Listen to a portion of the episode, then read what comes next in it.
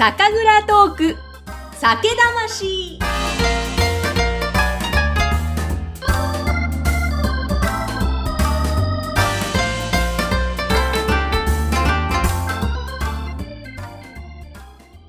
皆さんこんにちは。酒魂の山口智子です。さて今回の配信はクラウドファンディングでご支援をいただきましたメディアライツ特許商標事務所弁理士の木村さんのご提供でお届けしていきますえさて、ここまでですね、もうすでに3回配信を終えております。東京都福生市の石川酒造18代目石川八八郎さん。引き続きよろしくお願いします。よろしくお願いいたします。もう乗ってきちゃってますね。乗ってきちゃいい感じですね。で、ね、あの今回ですね、ね、あの取材で一緒に来てくれたのが、えこの酒魂でもおなじみです。写真家のももさん、ももよさんです。よろしくお願いします。よろしくお願いいたします。ということで、今回ですね、ももさん中心に、うん、えー、お話を聞いていきたいと思いますけれども、じゃあ、ちょっとあの、ももさんも石川酒造さんのお酒を飲みながら行きたいですかね？はい、では、ここにあるので行きますかね。東京の森。すごい綺麗なボトルでね。うん、ちょっと説明しましょうか。はい。あのー、うちはですね、まあもちろん酒蔵ですけれども、実はね、林業もやってるんですよ。奥多摩日野原にちょっと山がありましてね。でもね、今東京っていうか林業ね、冴えないんですね。もう外在に押されちゃってさ。で、それを少しでも、こう、宣伝したいなと思って。で、石川家の酒蔵の部分と酒造業と林業の部分をくっつけた商品を作りたいと思って、これだと思ったのが、どういうことかというと、私が山行ってきて、杉本当に切ってきたんですよ。本当に？本当に。はい、それもね、新月の翌日、林業界では新月伐採っていう言葉があって、新月の次の朝に切るといい木材が取れるって。で、新月の夜は真っ暗だからさ、夜はやりませんよ。作業できないから、その朝ね。それ切ったのを蔵に持ってきて、それを削って、そのチップをお酒に漬け込んだ。だから酒税法上はリキュールになるんですけれどもね。はあ、そうなんですお酒に杉チップを入れたから、味は、まあ、樽酒ですよ。杉樽。爽やかなね。それでね、新月伐採だから新月の絵を描こうと思ったのね。うん、新月の絵って描けないんだよ。確かに。だってないんだからさ。そうそうですね。ないものを描くっていうのは難しい。だから、うっすらと、はい、うっすらとって。本よく見ると、うっすらと月の形が。ないものを描くっていうのはね、できないんだってよくわかったね。これよくさ、あの、やってないことを証明するのって難しいって言うじゃない？そ,、ね、それと一緒だ。うんじゃあ開けますよ。はい。ね、じゃあ、ももさん。はい。どうぞ。ありがとうございます。えー、では、東京の森をいただきます。おー。杉の香り。はい。杉樽の、樽の香りが。まあ、まあ、樽の香りじゃないんだけどね、杉樽のお酒っていうのは、まあ、こういうものですよ。なんか、口の中がこう、あ、あったかい感じがする。なんて言うんでしょう。つい、つい飲みすぎちゃう。いや、本当に、まろやかで、柔らかいんだけれども、なんて言うんだろう。本当ね、こう、こ木ですね。口の中が木ね、木に木になる。ね、うん、まあ、あそこにね、杉樽ありますけどね、樽酒の香りでね。この、飲みやすいでしょ？飲みやすいです。でもね、でお酒はね、百薬の長とも言いますけれども、でもね、飲みすぎはいけないのでね、健康を考えて、適適適正飲酒。ね。これが本当に、過ぎたるは及ばざるが今年。そ こへ持ってくる。何かがあるなと思ってたんですよ。え、なんかちょっとね、うん、何かあるぞ、これはと。だんだん分かってきましたね、それの前がね。前が、はい。あ、振り、振りが入ったなって。はい。来たぞと。来たぞ。来るな、来るなって。来るな。どう来るかはわかんないけど。あ、これだって。いや、どうですか、ももさん。あの、カメラマン視点から見て、ここまで石川さんのね、ね、一緒に蔵を見てきて、はい、話も伺ってまいりましたが。はい。あのですね、っとメモったので。うん。ちょっと今日の私の印象としましては、なんて言うんでしょう。まずは、壁のなさ。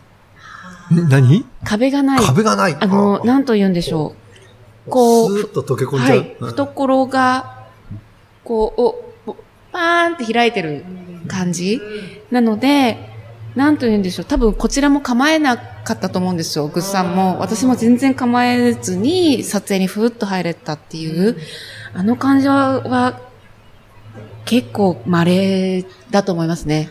うん。やっぱりこう、間合いを詰めてくるっていうこと、ことの方が多いので、それが全くない、んですよ。確かにないですね。で、なんて言うんでしょう。どうぞ入ってきてくださいって言って、で、ここまで入ってきて大丈夫ですよっていうところがちゃんとあるっていうか、で、おそらくなんですけど、奥があるんですよ。そう、舞台裏があるんです。石川さんいかがですか？ここまで。石川さんの中に多分舞台裏はあるんだけど、そこは見せないの。なぜならば、エンターテイナーだから。うんうん。私はもうね、今日思いました。あの、酒蔵のディズニーランドですよ、あそこは。いや、もう本当にそうですね。はいそうです。そう。だから、ミッキーの中になんか人はいないから。石川さんがミキではないか。でも石川さんミッキーです。ミキ、ミキ。はい。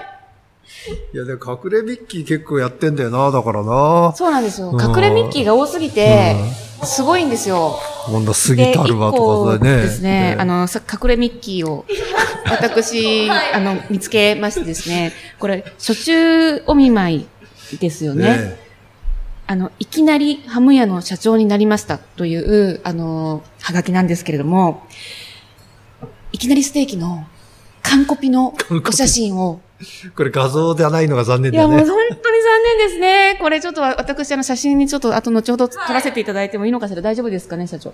そしたらちょっとまた SNS で。ねちょっとねと思いますが。これはね、皆さんに見ていただきたい。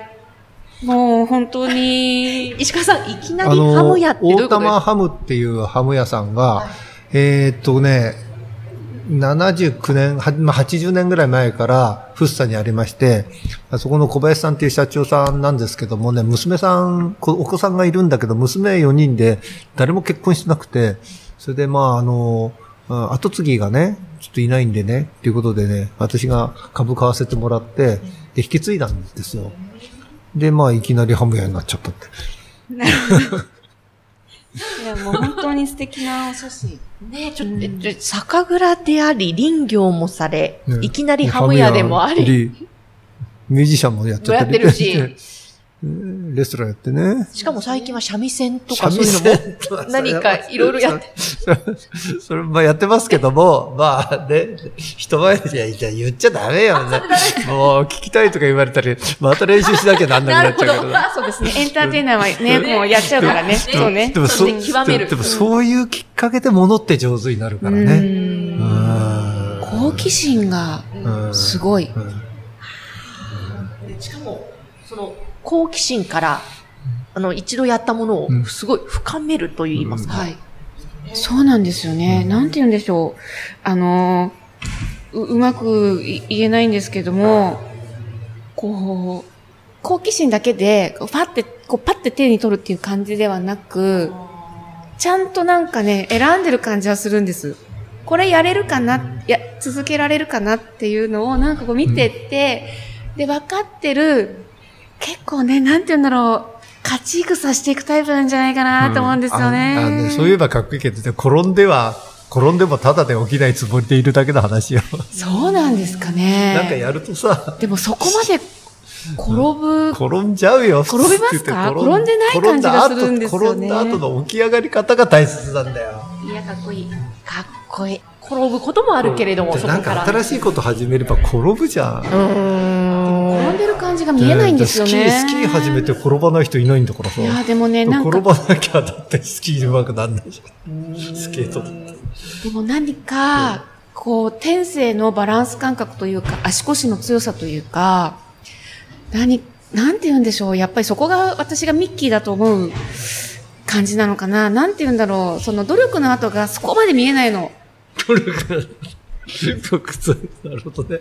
なんか、スマート、もちろんされていらっしゃるとは思うんですけども、そこを全くこう見せない、す確かにスマートさがとってもあります。だからこそ、ここまでのエンターテインメント、テーマパーク、ディズニーを作られてるっていうゆえんは、その石川さんのやっぱりそのお人柄にあるのかなと、ちょっと思いましたね。